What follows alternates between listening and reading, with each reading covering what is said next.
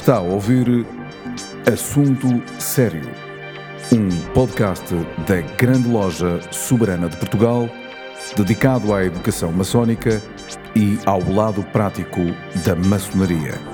Levamos a todos vós um programa para maçons e não maçons, onde serão abordados temas maçónicos e profanos numa perspectiva maçónica.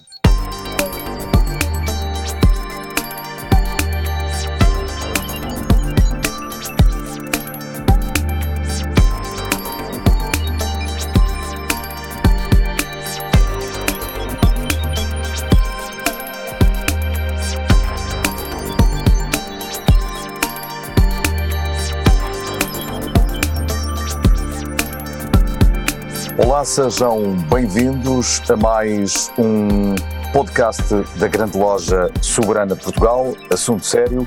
Hoje é como se tivéssemos passado para o lado de lá do espelho estamos com aquele que costuma ser o moderador, o jornalista, a cara, digamos, e a voz e a alma deste podcast, que é o jornalista Fernando Correia. Fernando, muito bem-vindo ao Muito obrigado. lá da entrevista. Muito obrigado, João Pestana Dias. Um, para mim é uma surpresa, não posso deixar de dizer que é uma surpresa agradável, fico feliz, mas também sinto que perante todos os convidados que eu tenho entrevistado neste podcast, eh, eu serei aquele com menos, com menos valor e com menos coisas para dizer. Mas fico muito agradecido por teres lembrado de mim do outro lado do espelho.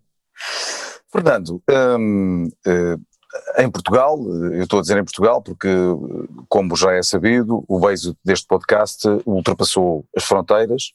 Uh, existe neste momento e é ouvido e acarinhado em mais de 51 países, mas em Portugal, e com certeza em muitos locais onde se fala português, uh, há muita, muita gente que te conhece, uh, mas eu diria, para quem não conhece o Fernando Correia, que Fernando é, é, jornalista, é comentador de rádio e televisão, é professor, nasceu em 1935 e dividiu a sua infância entre a Moraria, o Alto de Santo Amaro e São Domingos de Benfica. Entrou em 1958 para a emissora nacional, trabalhou depois na RDP, o Rádio Clube Português, Rádio Comercial e TSF. Foi também diretor do Diário Desportivo, redator e colaborador dos jornais Record, A Capital, O Diário, Gazeta dos Desportos, Jornal de Notícias, Diário Popular, enfim. Atualmente é, é, é um homem que faz mil coisas, embora também já tivesse colaborado na Rádio Amália, fosse comentador residente da TVI. É claro que é um homem verde por dentro e por fora, no sentido em que é sportinguista assumido, Uh, colaborou também com a Sporting TV, uh, depois de ter sido o seu diretor adjunto e diretor do Jornal do Clube. Enfim, uh, por outro lado, é um homem que é um homem de paixões, pai de cinco filhos, avô, marido, amante, nasceu num dia quente de verão, é caranguejo de signo e é escritor também. E enfim, permitam-me dizer que esta, aquilo que eu vos acabei de dizer é apenas um parágrafo Uh, num livro enorme uh, da sua vida. Fernando, uh, bem-vindo. E, e, queria, queria fazer-te uma pergunta. Tu, se nós fizermos aqui comparações com algumas dos vultos da história da humanidade, tu tens, de forma absolutamente vincada, parte de algumas características desses vultos. Se nós falarmos de Camões, uh, em que foi um amante e um poeta uh, uh, brilhante, tu, tu estás lá. Se nós falarmos de, de, do amor que Madre Teresa de Calcutá tinha pelos outros também, enfim, que, tu continuas hoje em dia ainda a fazer muita, muita, muita coisa.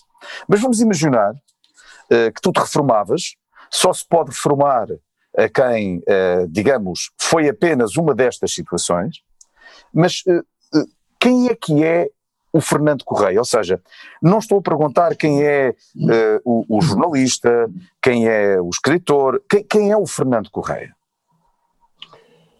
O Fernando Correia é, é, um, é um ser humano, claro que sim, uh, em princípio um ser humano como outro qualquer, ou então ele desejaria ser um ser humano como outro qualquer. Uh, a certa altura da sua vida percebeu que de facto a existência do ser humano era uh, aivada de situações diferentes daquelas uh, por onde ele tinha caminhado, uh, fez ali uma, uma espécie de agulha, como faziam os carros elétricos e os comboios, começou a perceber que de facto a sua vida não era, uh, não devia ser 100% materialista como, como tinha sido até então, despreocupada, e, e, começou a, perceber que de facto havia qualquer coisa para fazer na vida para além do, do, do, simples facto de existir. O existir é o, é o, é o menos complicado é o menos difícil. Existir, existo, olha, existo, mas e o resto? E então, quando eu comecei a pensar no resto, comecei a alterar completamente os meus comportamentos, a minha visão do mundo, comecei a perceber o que é que andava a fazer nesta, na, na, no universo, uh, comecei também a perceber qual era a minha parte no, no universo, o que é que eu preenchia no universo, se é que preenchia alguma coisa, e também o tentar eh, fazer um percurso que me levasse àquilo que é a substância real da existência do ser humano, que é, ou seja, a vida espiritual.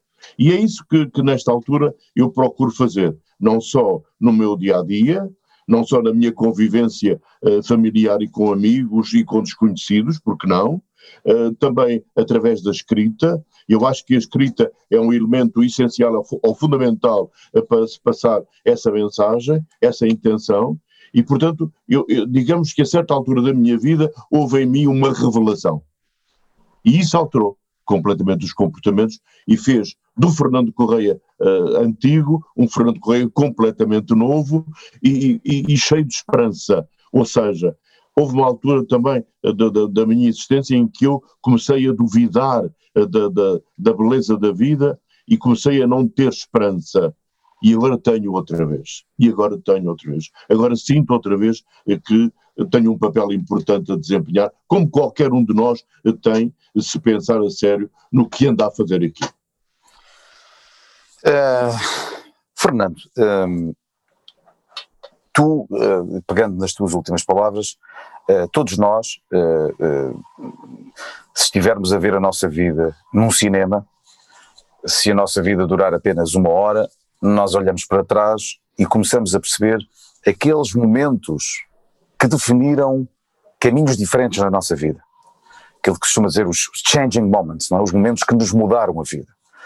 Uh, de uma forma geral, nós não temos assim tantos momentos que nos mudaram a vida.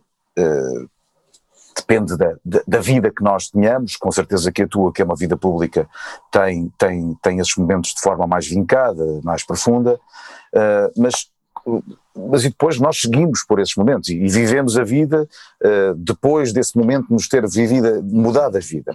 Quais foram, no teu entender, os momentos mais importantes, aqueles que fizeram revelar um novo Fernando Correia, aqueles que fizeram ver a vida uh, de uma forma diferente? Uh, muito bem, muito obrigado, João. São, são dois ou três momentos, de, deveriam ser mais, mas os relevantes, aqueles que marcaram mesmo, são dois ou três que uh, provocaram uma grande transformação interior. Uh, primeiro, talvez, pode, deva começar por aqui, a morte da mãe dos meus dois primeiros filhos. embora já seguindo caminhos diferentes, mantivemos uma amizade muito sólida, uma amizade muito, muito interessante e também reveladora de que andávamos a, os dois um, desencontrados, mas espiritualmente certos, e quando ela morreu, eu, eu senti que a minha vida tinha morrido um, um bocadinho também, porque um, tinha percebido o que era a verdadeira amizade. Este foi, este foi um ponto. Outro ponto uh, terá sido a grande uh, doença, o grande drama da mãe dos, dos meus outros três filhos, que eh, ainda muito nova, 59 anos, eh, adoeceu com a doença de Alzheimer. E, e esse facto transformou radicalmente a minha maneira de ser. Não só sob o ponto de vista da análise do, do, do mundo, da vida, do universo, daquilo eh, que, que eu era, o que é que andava aqui a fazer, também daquilo que ela era, e, e, e cheguei à conclusão que de facto um, o sofrimento o sofrimento pode de certa forma uh, provocar uh, alguma coisa de, de, completamente diferente. Ou seja um, o eu ir todos os dias à casa de saúde onde ela está ainda internada uh, ver as lágrimas das minhas filhas, das, das filhas dela, claro, também, uh, perceber o drama uh, do, do, do, do, do, esquecimento, do, do, da não memória. há aqui uma coisa muito curiosa, né? nessa altura, o, o, o diretor clínico da Casa de Saúde, onde ela está internada, um, o diretor clínico fez um pós-fácil eh, de um livro que eu escrevi sobre a doença de Alzheimer. Ele chama-se Pedro Varandas, é um médico conceituado e fez um pós-fácil muito curioso onde explicava o que era isso de não ter memória. E, e eu atrevo-me até a pegar aqui no, no, no livrinho e, e, e, dizer o, o que ele escreveu e que me fez uh, mudar completamente uh, a minha maneira, minha maneira de, de, de, ser e de ver. Ele escreveu assim: a doença de Alzheimer afeta profundamente o, o processo, inicialmente na capacidade de apreender e guardar informação, mas depois também na capacidade de evocar. Inicialmente a pessoa ainda tem consciência das suas dificuldades, mas progressivamente vai perdendo esse autoconhecimento. Ao mesmo tempo, vai perdendo a capacidade de comunicar, por deixar de compreender o que lhe é transmitido e por incapacidade de produzir um discurso inteligível, os seus comportamentos vão se alterando e no final as funções mais básicas da sobrevivência ficam comprometidas, podendo salientar-se entre elas a capacidade para engolir alimentos de forma autónoma, tal como aparece descrito neste livro. Uhum. Bom, perceber isto, perceber isto é dramático, mas ao mesmo tempo é esperançoso. Dá a impressão que eu estou aqui numa contradição, mas não estou, mas não estou. Ou seja, eu percebi, a certa altura, que aquela doença uh, da, da, mãe das minhas filhas, no plano terreno, no plano onde eu estava, era uma doença uh, irresolúvel. Não tem uh, forma de resolver. Como uhum. diz o médico, é o perder tudo. É o nem sequer reconhecer um alimento. É fazer um orifício no estômago e meter uma pega e introduzir por ali os alimentos. Mas, mas, no plano onde ela poderá estar nesta altura ou deverá estar, eu não estou. Ela está certamente muito mais adiantada do que eu e já está a perceber a existência de uma forma completamente diferente da minha. Ou seja, eu fico com a esperança de poder chegar, de atingir o plano onde ela está e de alguma forma conseguir a felicidade que eu sei lá, que eu sei lá, ela já obteve e já tem. Por outro lado, já agora um, um terceiro ponto que fez modificar a minha maneira de ser em minha vida uhum. e que parece uma coisa de nada a mãe das minhas filhas eh, é brasileira, a família dela vivia toda no Brasil, enfim, agora foi, foi, foi, foi partindo, foi, enfim, a vida resolve-se assim, e eu ia todos os anos com ela ao Brasil. E houve um dia em que uma das nossas primas disse, vamos ali a, uma, a um restaurante muito simpático, eh, onde até tem música, está lá um senhor pianista, toca piano, nós jantamos e ouvimos a música. E fomos. E sabes o que é que aconteceu? Isto é tremendo, mas foi para mim uma revelação. O pianista que tinha estado eh, naquele restaurante desde sempre teve um problema de artrose nas mãos as mãos dele já não chegavam às teclas, já não tocava o piano. E então o piano era automático, era mecânico. As teclas baixavam e ele só passava com as mãos por cima, como se estivesse a tocar. Passava pela vida, não é? Exatamente. Fantástico. E eu, a partir dessa noite, fui outro, porque disse: Este homem acaba de me dar uma das maiores lições de sempre da vida. Ou seja, ele não podia tocar piano, o piano tocava por ele, mas ele não estava ali a enganar ninguém. Ele tinha sido um grande pianista. E agora que não podia chegar com as mãos a, a, às teclas, porque as mãos estavam, estavam uh, engadanhadas, estavam presas, mesmo assim o piano tocava e na alma dele o piano vibrava com toda a força ou com toda a melodia que ele queria pôr. Grande razão. Diz-me uma coisa, pegando nessa, nesse, neste grande exemplo que tu nos deste, e que é uma, é uma imagem, eh, digamos que sonora, a tua vida tem sido verdade? Tem sido verdade. Tem sido verdade. Ai das vidas que não são verdadeiras. Ai das vidas que são mentira. Ai das vidas eh, que nós eh, passamos ao lado da, da, da, da realidade e tentamos apenas fazer uma vida de, de, de, de sonho. É claro que para, para o homem sonhar é fundamental e ainda bem que eu sonho uh, muito e, e, procuro sempre, isso é, é uma coisa que eu faço quase diariamente, construir castelos, construir ideias novas, construir imagens, construir futuro, é uma coisa que eu faço sempre e isso mantém-me mantém vivo e mantém-me verdadeiro, mantém-me autêntico. Fernando, vamos aqui uh, para outra área fascinante da tua vida, que é a área desportiva.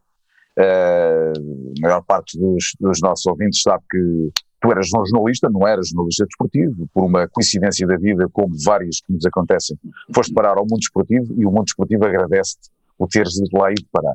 Mesma coisa, qual foi, um, uma vez que és figura pública e que falam muito sobre ti, um, qual foi para ti uh, aquilo que te custou mais ouvir sobre ti durante toda esta vista desportiva que tu, que tu tiveste?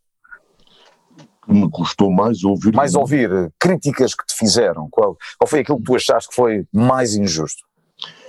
Eh, eu recordo-me que uma vez estava no campo do, do Torriense, em Torres Vedras, numa altura em que o Futebol Clube do Porto jogou lá para a Taça de Portugal, um Torriense Futebol Clube do Porto.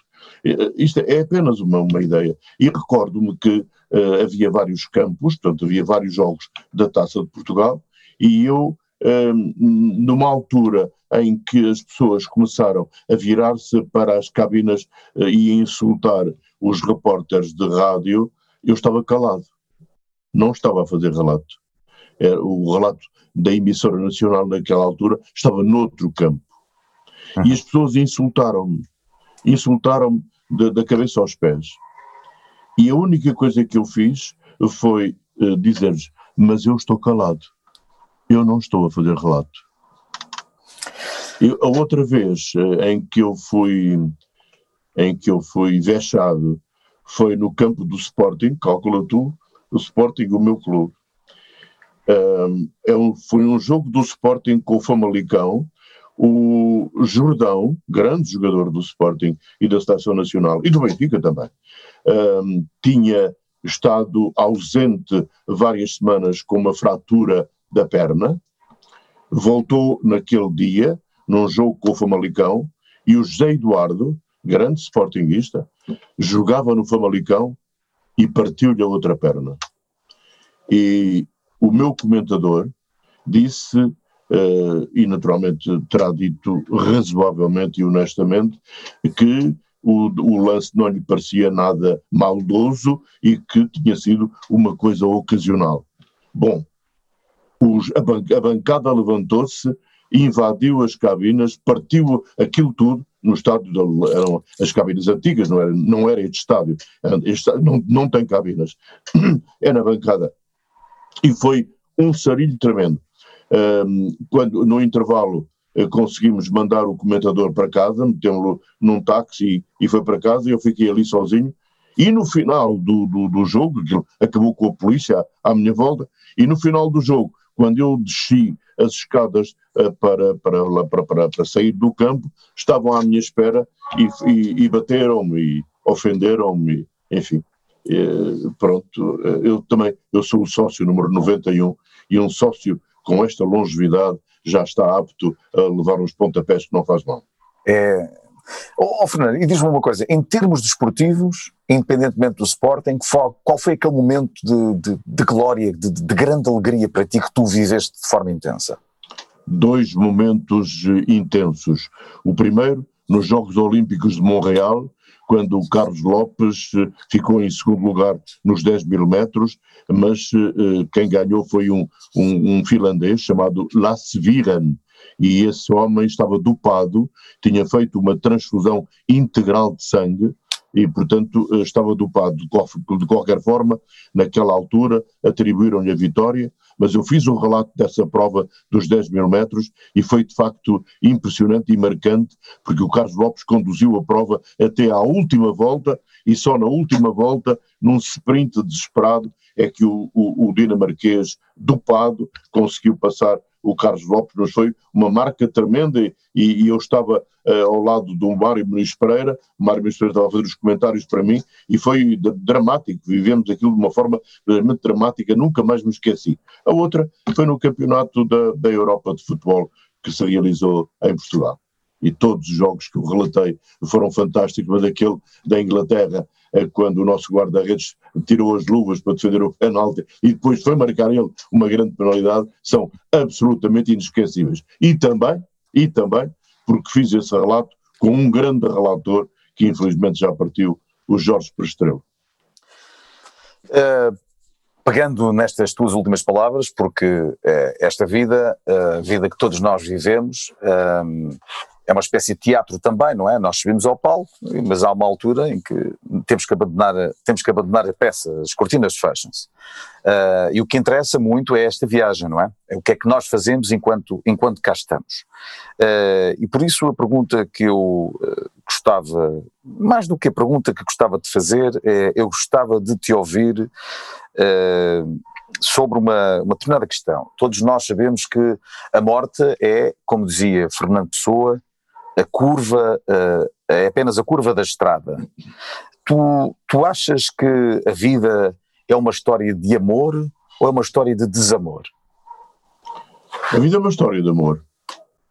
É uma lindíssima história de amor. Uh, sei que há pessoas, há, pessoas, há seres viventes que não estão em condições de responder desta maneira e com esta vontade e com esta velocidade com que eu respondi. É uma história de amor. Agora, uh, todo o amor deve ser, deve ser idealmente retribuído. Se não for, basta amar para ser feliz. Mas se houver um amor recíproco, então a vida será mais fácil. Houve uma altura da minha vida em que eu, um, há muitos anos atrás, um, era um fiel seguidor de um, de um padre holandês que eh, na, no meu bairro eh, dava as missas, eh, portanto, na Igreja Católica. E ele tinha uma forma de falar, de estar e de pensar reveladora já de que as coisas não eram exatamente como eu julgava que eram, eram diferentes. E ele ensinou-me muita coisa.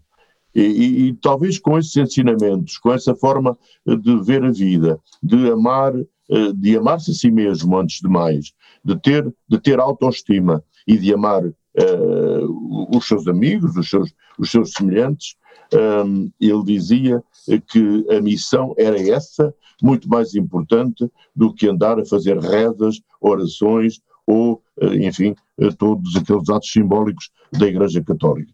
Eu aprendi muito com ele, mas desliguei-me e passei a ser quase que um antagonista da, da, da, da Igreja. Até que, até que, a certa altura, eu próprio, eh, já te disse no início desta, desta conversa, descobri o meu caminho e descobri que aquele caminho que eu, que eu, que eu levava era talvez o, o caminho de do, do, um jovem, naquela altura, eh, que, achava que a vida era, era um mar de rosas, que era tudo lindo, que era tudo bonito, que havia dinheiro para gastos, que havia uh, mulheres bonitas, uh, enfim, uh, e não é assim. E não é assim. E, portanto, achando que a vida é verdadeira, que amo a vida, que é uma bênção eu estar vivo, que é uma alegria eu poder ver um, o sol, a lua, as flores, as árvores, o mar. É uma alegria eu poder ver diariamente uh, esta, estas benesses uh, que, que os meus olhos ainda conseguem ver. Um, e, e tentar, tentar, e, e aqui é o meu novo caminho, tentar não através da, do, dos dogmas da Igreja, mas através daqueles que eu próprio criei dentro de mim, das revelações que eu fui obtendo a cada passo, e são essas as mais importantes, levar o caminho uh, que eu quero, que é o caminho espiritual. E vou até ao fim, até ao fim, certamente neste caminho. E posso dizer, meu querido João, eh, que a morte não me assusta, não me preocupa, porque eu também não sei de onde vim quando nasci. E eu não estava preocupado nessa altura também. é uma verdade, isso é que é uma verdade da vida. Então, eh, esta. Uh, nós estamos aqui a falar da morte não como uma coisa má, como uma coisa que, vai acontecer, é normal, quer dizer, já aconteceu, quer dizer, a, vida não faz sentido ser morta, a verdade é essa. E, portanto, uh, pegando aqui, os poetas têm esta particularidade de dizer coisas que nós não conseguimos ver, não conseguimos ouvir, não conseguimos imaginar, mas depois conseguimos compreender. Portanto, quando a pessoa diz que a morte é curva na estrada, o que é que está para lá da curva, Fernando? Para lá da curva da estrada, o que é que está para lá? Eu gostava, eu gostava de saber, naturalmente, aquilo, aquilo que eu posso é, é idealizar, aquilo que eu posso é imaginar, aquilo que eu posso é crer que seja. Agora, não sei se é, ninguém sabe se é. E esse é o grande mistério e a beleza do mistério. no fundo é assim. No fundo é assim eu estou a fazer o meu percurso, estou a fazer o meu caminho. A minha estrada tem várias curvas, já ultrapassei algumas delas, com algumas dificuldades, porque para lá da curva havia um buraco na estrada. Eu não via por causa da curva. E quando cheguei ao buraco, foi tremendo, eh, mas consegui não cair no buraco. Aguentei-me. E agora, esta caminhada, eu tenho a noção absoluta daquilo que eu vou dizer, esta caminhada final é uma caminhada de paz, sobretudo, de paz. É uma caminhada de tranquilidade. É uma caminhada de amor. E agora vou dizer-te, João, eu sei finalmente o que é o amor. A vida ensinou-me a chegar a este ponto, e que bom que foi, chegar a este ponto e saber o que é amar.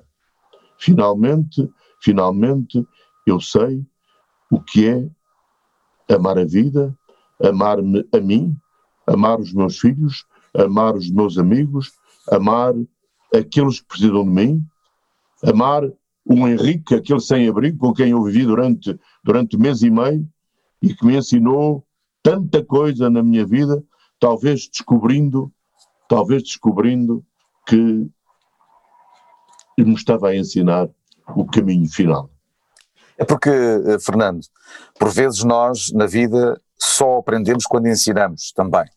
E, e enfim, é, por vezes os ditados populares dizem coisas interessantes, como por exemplo, as mentes são como aos paraquedas, só funcionam quando estão abertas. E realmente a tua mente é, é, é, é um verdadeiro paraquedas, porque tu só tens idade, não és velho. Velho, eh, nós temos, eh, infelizmente, neste país, infelizmente aí pelo mundo inteiro, temos os chamados velhos do Restelo, não é? Que, que, que com 30 anos já são velhos. Eh, ehm, e por isso, do alto dos teus 86 anos, Fernando, o que é que tu tens o direito e o dever de dizer ao mundo?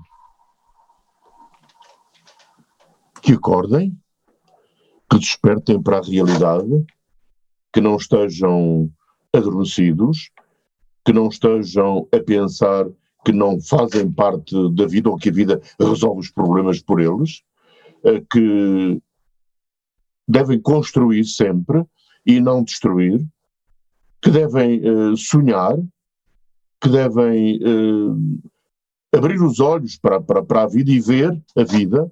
Há muita gente que está na vida sem a ver. Há muita gente que passa no passeio e não olha para o lado, não sabe quem passa por ele. Há muita gente eh, que faz o caminho a pensar que é bastante, é suficiente, que não precisa de mais nada.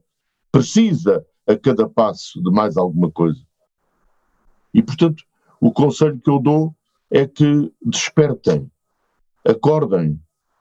E, e como dizia o Raul Solnado, que sejam felizes. Ou seja, façam por isso, porque se fizerem por ser felizes, fazem feliz a humanidade e fazem felizes os outros. Melhor forma de, de tornar os sonhos realidade é acordar, sem claro. dúvida. Fernando, tu tens idade, uh, mas eh, não és velho, já falámos sobre isso e uh, és daqueles, me permites, uh, como com a amizade que, que, tenho por ti, és daqueles que serás eterno. Não serás imortal, porque a imortalidade tem a ver com, com, com, Mas serás eterno, porque também pegando novamente em pessoa, morrer é apenas ser esquecido e tu és daqueles que não serás esquecidos, por várias ordens de razão, não só por teres tido uma, uma, uma vida pública, mas principalmente por teres, por teres amigos. Nunca serás esquecido. E, portanto, nós estamos a aproximar-nos a passos largos do final desta, desta conversa, que eu te agradeço, e queria pegar aqui, eh, nesta parte final, nesta tua faceta de escritor, eh, eh, também de confessor, também de espelho, também de mensagem, enfim. E pegar num dos teus livros mais carismáticos, enfim, nós vamos pegar no, na, no serviço público que tu fazes ao nosso país, quando falas da violência doméstica, enfim, de tanta, tanta, tanta coisa. Mas gostava de pegar aqui uh, num tema que tu acabaste de abordar há pouco, uh, ao falar de um sem-abrigo, e cujo o, o, o, título do livro é E se, se eu fosse Deus? Se fosses Deus? E se fosses Deus, Fernando? Porque uh, a partir do momento em que nós, uh, pegando até na mitologia grega e romana, em que havia os semideuses, ora, se nós somos filhos de Deus, parte de nós é divina. Nós somos, como diz, uma centelha divina. Portanto, somos Deus também à nossa maneira. Uh, e, e, se fosses Deus, uh, uh, como é que, por exemplo, vês esta. Conta-nos esta história deliciosa de que estavas a começar a, a falar, desse, desse tal sem-abrigo, deste tempo que tu passaste, vários meses que tu passaste com os sem-abrigo. Muito bom, João. Foi outro grande ensinamento da, da, da, minha vida. Havia um homem que passava todos os dias à minha porta, uh, um homem andrajoso, mas uh, digno, com, poste, com uma posição digna. Uh, não andava a arrastar os pés, não andava apoiado em nenhum cajado, tinha um saco de plástico na mão e caminhava eh, com toda a dignidade. Todos os dias passava à minha porta. E depois ia sentar-se num banco de jardim. O jardim também era perto da minha casa. Um, e eu um dia, porque estava interessado eh, em, em perceber estes pequenos, grandes detalhes da vida, e pensava assim: olha, este homem deve ser um, um ser extremamente infeliz, que deve ter perdido a família, sei lá, a casa, tudo, e, e vive na rua. E, e, e, pensei: e se eu fosse falar com ele? Até podia dar uma, uma boa história, aí estava o escritor a falar, não é? E então uh, fui ter com ele ao jardim, ele estava sentado num banco de jardim, curiosamente sentado ao pé de um quiosque e a senhora do quiosque emprestava-lhe jornais para ele ler. E eu sentei-me ao pé dele e perguntei-lhe, olha, bom dia, desculpe, posso estar aqui um pouco sentado ao seu lado? Ele não me respondeu nada. Uh, e eu fiquei um bocado aflito e disse, como é que eu hei de ter conversa com este homem? Ele, ele tem todo o direito de, de não conversar comigo, de não falar comigo. Mas atrevi-me e disse: eu, eu posso, posso falar consigo, olha, eu sou jornalista, chamo-me assim assim, uh, gostava de conversar, não, não, não, vou, não vou cometer nenhuma, nenhuma inconfidência, não vou pegar, uh, não, não, não, não quero saber, queria só conversar um bocadinho consigo, não, não, se não quiser contar-me a sua história, não conte, mas gostava de conversar consigo, só isso, conversar um pouco.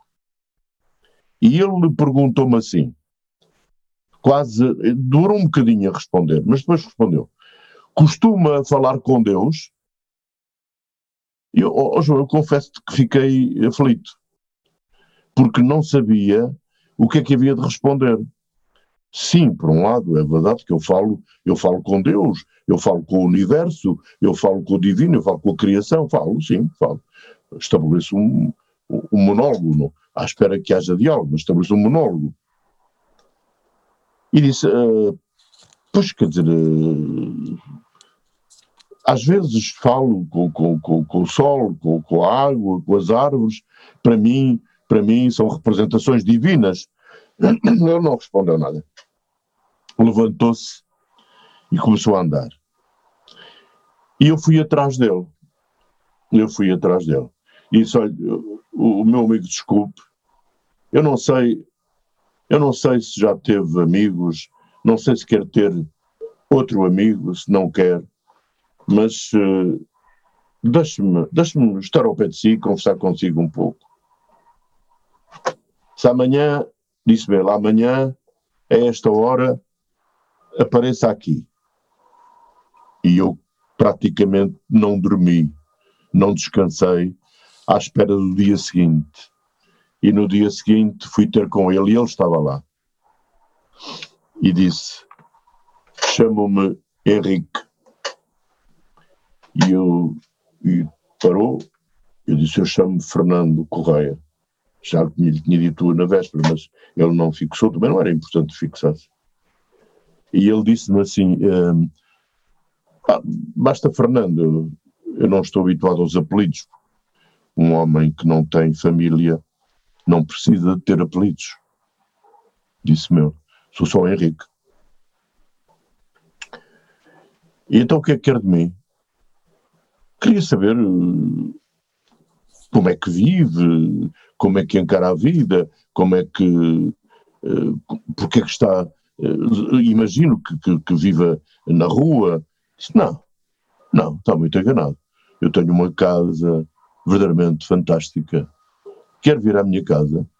Eu fiquei desarmado, disse, pronto, estou aqui a fazer uma cantiga de parvo e disse, quero, quero ir à sua casa. Então, quer ir a pé ou de carro? Se a sua casa não for longe, uh, eu vou a pé. Se for longe, eu vou de carro. É, é, melhor, é melhor vir, irmos de carro porque é um bocadinho a subir. E então subimos eh, por baixo da ponte sobre o Tejo ali em Alcântara, subimos direitos ao. Ele é que estava a mandar direitos ao, ao Parque Florestal de Monsanto. E quando chegámos eh, lá acima, à avenida principal, ele disse: encosta aí à direita. Eu encostei e ficámos. Eu disse: então, eu moro aqui esta é a minha casa. Eu, eh, depois, então, mas uh, não, não tem, não tem uma telha, tem, tem, tem árvores, tem flores. Isso tenho. O meu amigo está muito enganado. Sabe, isto é tudo, é tudo meu. Isto é tudo meu. E por isso é que eu acho que sou capaz de ser um pouco de Deus. Porque isto pertence-me. Esta relva, estas flores, esta paisagem, estas árvores. Durante o verão não preciso de nenhum abrigo especial, mas quando está assim, mais frio, eu tenho um abrigo que lhe hei de mostrar. É um, um sítio que está abandonado e eu vou-lhe mostrar. Bom, João, eu estive durante um mês e meio, dois meses com o Henrique e com as histórias do Henrique. Ele levou-me à Lisboa toda que eu não conhecia ao submundo de Lisboa. Eu vi tudo aquilo que não sabia que, que, que existia e depois construí uma história, eh, porque ele, a certa altura, eu percebi, o Henrique era uma espécie de abrigo do sem-abrigo. Ele era o homem que conseguia manter aquela chama acesa, a chama da vida, a chama da continuidade, a chama da alegria, a chama do, do prazer. Ele, ele, não precisava de, de, de, sorrir sequer. Ele tinha um rosto fechado. E tinha e tem um rosto fechado. Mas uh, transpirava dele a certeza de que a vida era muito mais do que aquilo que eu tinha imaginado. E quando comecei a ver, quando fui ao submundo e comecei a lidar uh, com N pessoas, então percebi, e, e, e lidei de perto com a morte também, então percebi onde é que o Henrique estava, quem o Henrique era, e devo dizer-te, João, que não tenho qualquer tipo de dúvida naquilo que vou dizer, tu podes uh, pensar que eu estou que eu estou uh, delirante. Henrique era a fusão de Deus e do homem. Que bonito, Fernando, que bonito. Um, eu acho que é, que é a altura certa para nós terminarmos aqui esta, esta conversa maravilhosa. Uh, o, nosso, o nosso entrevistado hoje é o homem do lado do lado do espelho, Fernando Correia. Fernando, muito obrigado, porque foi através dos teus olhos que nós descobrimos um mundo melhor. Uh, e uh, obrigado porque Portugal fica um país com mais luz através uh, de ti. Foi, deixa-me dizer-te, uma conversa inspiradora. Eu termino, à tua maneira, com uma marca registrada já tua, uh, que é poesia. E, Fernando, eu vou aqui falar de outro Fernando também, que é pessoa, mas podias ser tu, dizendo o seguinte: este poema lindíssimo. Tenho pensamentos que, se pudesse revelá-los e fazê-los viver, acrescentariam nova luminosidade às estrelas, nova beleza ao mundo e maior amor ao coração dos homens. Foi o assunto sério. Até à próxima semana. Muito obrigado.